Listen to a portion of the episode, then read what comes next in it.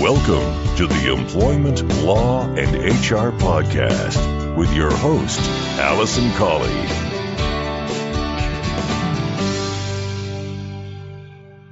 Hello and welcome to this episode 161 of the Employment Law and HR Podcast. I'm your host, Alison Colley. I'm an employment solicitor and HR specialist, and I run the firm Real Employment Law Advice, where we provide advice and assistance to employers and employees all over the UK. Together with my colleagues, we're helping to improve the world of work for all. This week, I'm really pleased to be finally talking about something other than furlough. And this is something that came up a few weeks back, which I've been waiting to talk about, just getting all the furlough news out of the way. Of course, if there are any updates in relation to furlough, I will give you those updates here, or if you follow me on LinkedIn is the first place that I post them. But otherwise, I'm going to get into this week's featured content.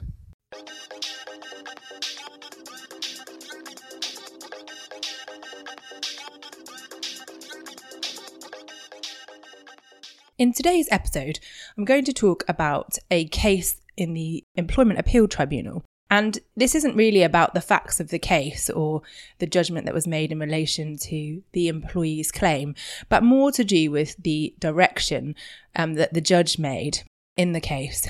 And the direction that was made in the case is helpful for anyone who is dealing with cases in the Employment Tribunal. So if you act for employers or employees, really, putting in claims, or if you're working for your own company or in HR and you have to deal with a claim, about how you deal with it when you put the particulars of claim in, if you're making a claim, when you're doing the response, if you're the respondent. So the case I'm referring to is known as C versus D, and it was an Employment Appeal Tribunal case, and the judgment was published on the 10th of September this year. And it's a judgment from Her Honour Judge Tucker, and it's in relation to a claim that was made by an employee.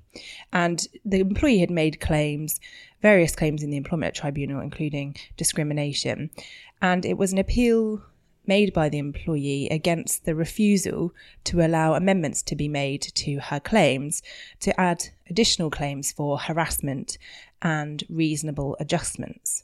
Now, as I say, the facts of the case aren't really relevant here, because what is relevant is how Her Honour Judge Tucker dealt with the issue of pleadings. Pleadings, if you aren't familiar with the term, are what we call the particulars or the details of the claim that's made, or in relation to the defence, what we call the response or the grounds for response.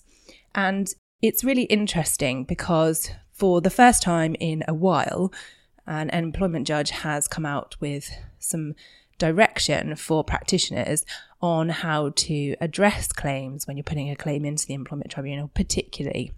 So in this case, the employee who had made the claim was legally represented, and in her original claim she'd claimed discrimination in relation to disability and sex, and her particulars of claim, the details of her claims, were 6 pages long and 37 paragraphs, which Her Honour Judge Tucker considered to be excessive. Now, what has happened over the years, and certainly when I was a trainee solicitor several years ago, we were taught that you, within the claim form, you tick the boxes, you fill in the information that you're required to, and then you attach to that what are known as the particulars of claim. And this is normally dealt with in a separate document with numbered paragraphs. And you traditionally would set out the background, the facts of the case, and then summarise the claims that you're making in a very narrative style. And often you put in as much information as you can at the time to avoid a situation where you're not then allowed to bring up something or deal with a claim later on, because the Employment Tribunal and time limits are very important. If you haven't put everything in your claim form, then you have to make an application to amend, which is what was happening in this case, which is why it went to appeal, because the employee wanted to add additional elements to her claim. And so over time, and certainly I was taught to put in a lot of detail in the particulars of claim. And the same goes for the response. Often they're slightly shorter, but you address every sort of point and deal with the facts of the case. And so the pleadings in Employment Tribunal claims can be fairly long, as identified by Her Honour Judge Tucker in this case.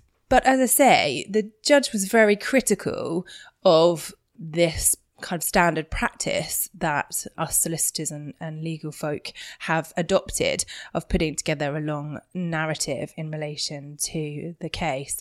And she set out some guidance, if you like, for practitioners on how particulars of claim and defences should be dealt with going forward. The main things that were identified by Her Honour Judge Tucker in this case are that the particulars of claim did not set out clearly which facts related to which protected characteristic.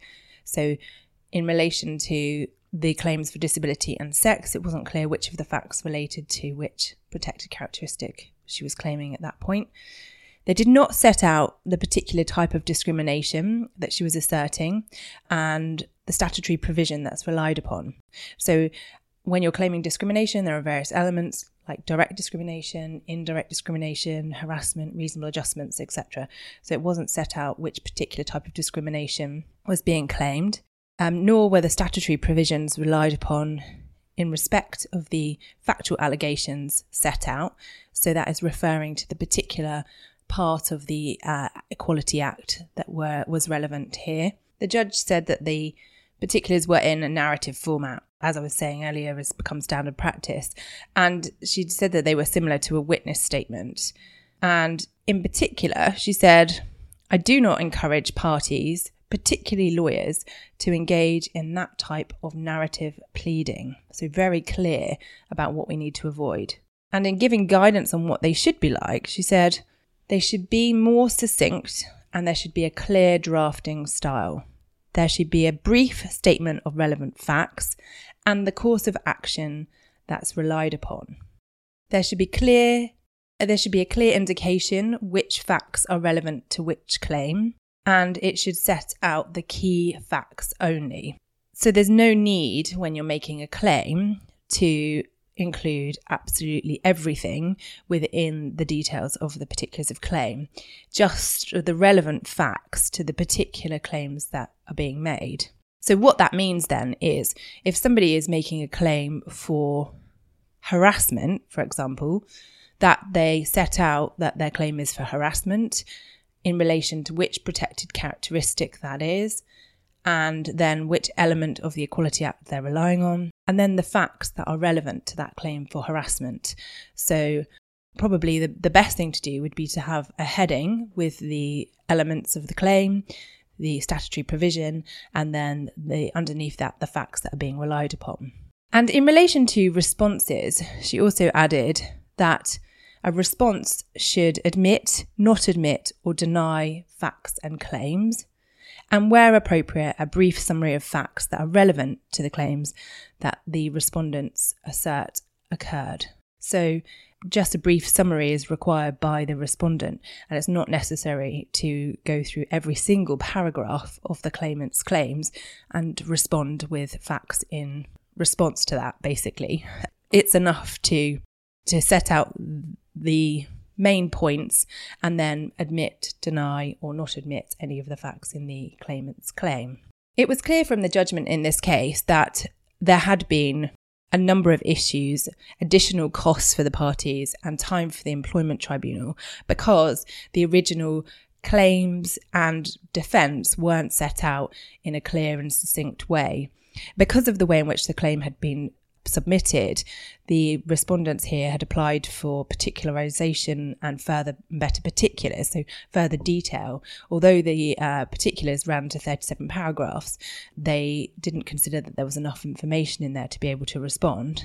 And the Employment Tribunal had ordered further particulars and the creation of a list of issues. And that's when the problems arose because the respondents objected to the list of issues that was being submitted by the claimant, in this case the employee, and that's where it then went to the employment judge to decide whether or not these additional claims of harassment and reasonable adjustments were allowed, and that's then resulted in the subsequent appeal, which has led to this criticism by Her Honour Judge Tucker in relation to the way in which the case has been pleaded and managed. Clearly, if the employee in this case had put down her claims clearly and succinctly at the outset, then it would have saved quite a lot of time and cost for everyone all round. And I think that's what the motivation behind Her Honour Judge Tucker's directions are in this case, is that actually the employment tribunals are currently flooded and are very under-resourced, and there has been a lot of backlog because of COVID. And so the easier us as HR professionals, solicitors, or even if you're a litigant in person pursuing a case or defending a case, the easier we can make it for the employment tribunal, the better, in terms of being very direct about what we're claiming and dealing with paperwork in a succinct manner, and not flooding the employment tribunal with lots of papers and evidence. Now, obviously, as an employment law specialist and practitioner and someone who's always dealing with the employment tribunal, I found this case interesting and very helpful, actually. Very helpful guidance here on how to put together a particular claim. And I found it interesting, of course. But the other reason I wanted to cover this in the podcast is because my colleague Miranda received a letter from the Employment Tribunal in relation to a case that we're dealing with, and this was on the 13th of October. And within the letter containing the response, the Employment Tribunal have essentially given us a bit of a ticking off in relation to the particulars of claim. And it says, the length of the particulars of claim was unnecessary in this case. Whilst I make no order requiring them to be repleaded, they will inevitably place a greater strain on the tribunal's resources, as they will need to be read whenever the case is considered. It is regrettable that the claimant was unaware of the guidance in C versus D as follows. And I'll read it to you. A claim form sets out a legal claim. It is not a witness statement. Ideally, in a claim form, the author should seek to set out a brief statement of relevant facts and the cause of action relied upon by the claimant. The purpose of doing so is to allow the other side to understand what it is that they have done or not done, which is said to be unlawful. It should be clear from the document, the claim form itself, within the brief summary of the relevant factual events, which facts are relevant to which claim if more than one is advanced. And unfortunately for my colleague, we actually submitted the claim prior to the judgment in this case being published. So we did get a bit of a ticking off from the judge here, but we, at the time the claim was submitted, hadn't been aware of the guidance from the C versus D case. So now that we know, we are obviously re-looking at our processes in terms of how we submit claims and what we're doing, and to make things easier for ourselves, actually, when we're helping out our clients and customers, and also obviously helping to save time and therefore costs. But I thought it'd be useful for you to know that obviously this judgment is now being looked at by judges when they are dealing with cases. And if you are also guilty of submitting long, wordy particulars of claim, which, you know, we have as practitioners done for many, many years, then you are likely to receive a response such as the one that we have received. So it's really interesting to see, as I say, firsthand the application of the judgment in this Employment Appeal Tribunal case is now being felt by the judges and practitioners on the ground. So hopefully you found that helpful for you, and if you are dealing with a case, you've got some guidance there, and I'd certainly recommend going over and having a look at the judgment. I'll put a link to it in the show notes, which are available on realeemploymentlawadvice.co.uk/podcast. And of course, if you have any questions, or you have a claim, or you're defending a claim and you're not really sure how to do it, then that's certainly something that we can help with. Finally, while I'm on the topic of claims and making claims, one thing I did want to make you aware of is that if you are acting for an employee or an employer, whichever way, in the Employment Tribunal, there's no need to start sending evidence along with your claim form or your response. what I often see from people who are representing themselves or from practitioners who aren't experienced in the Employment Tribunal is that they will send their copies of the evidence attached to the claim form. Now, you don't have to do that, and the Employment Tribunal won't want to see the evidence until right at the end when you're doing the final hearing. There is a process which is known as disclosure, which you're required to do in the preparation for the final hearing, which is where you exchange evidence with the other party, but there is no requirement to send it to the Employment Tribunal. And the same thing goes with correspondence. Again, often I will see that the other party will copy the Employment Tribunal in to correspondence between us. And again, the Employment Tribunal don't need to see the correspondence between us in every case.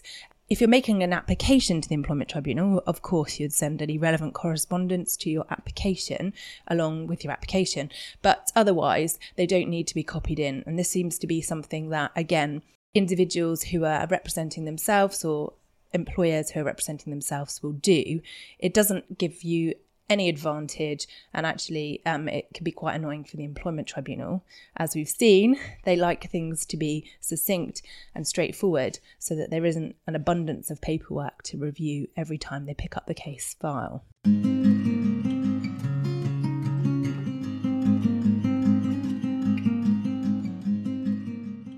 So hopefully you found that episode helpful and will help you going forward, and hopefully help you to avoid a ticking off letter from the Employment Tribunal, such as the one that we've received. If you have any questions at all about the content in today's podcast, or as I said, if you want any help yourself, then do get in touch with us. We offer an initial free telephone call or consultation via Teams for a video call, and then we can give you an estimate of costs.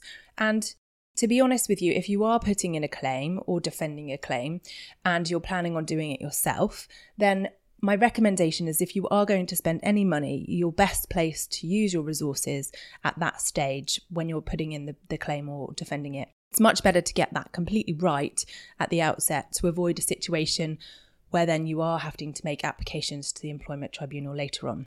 So do get in touch.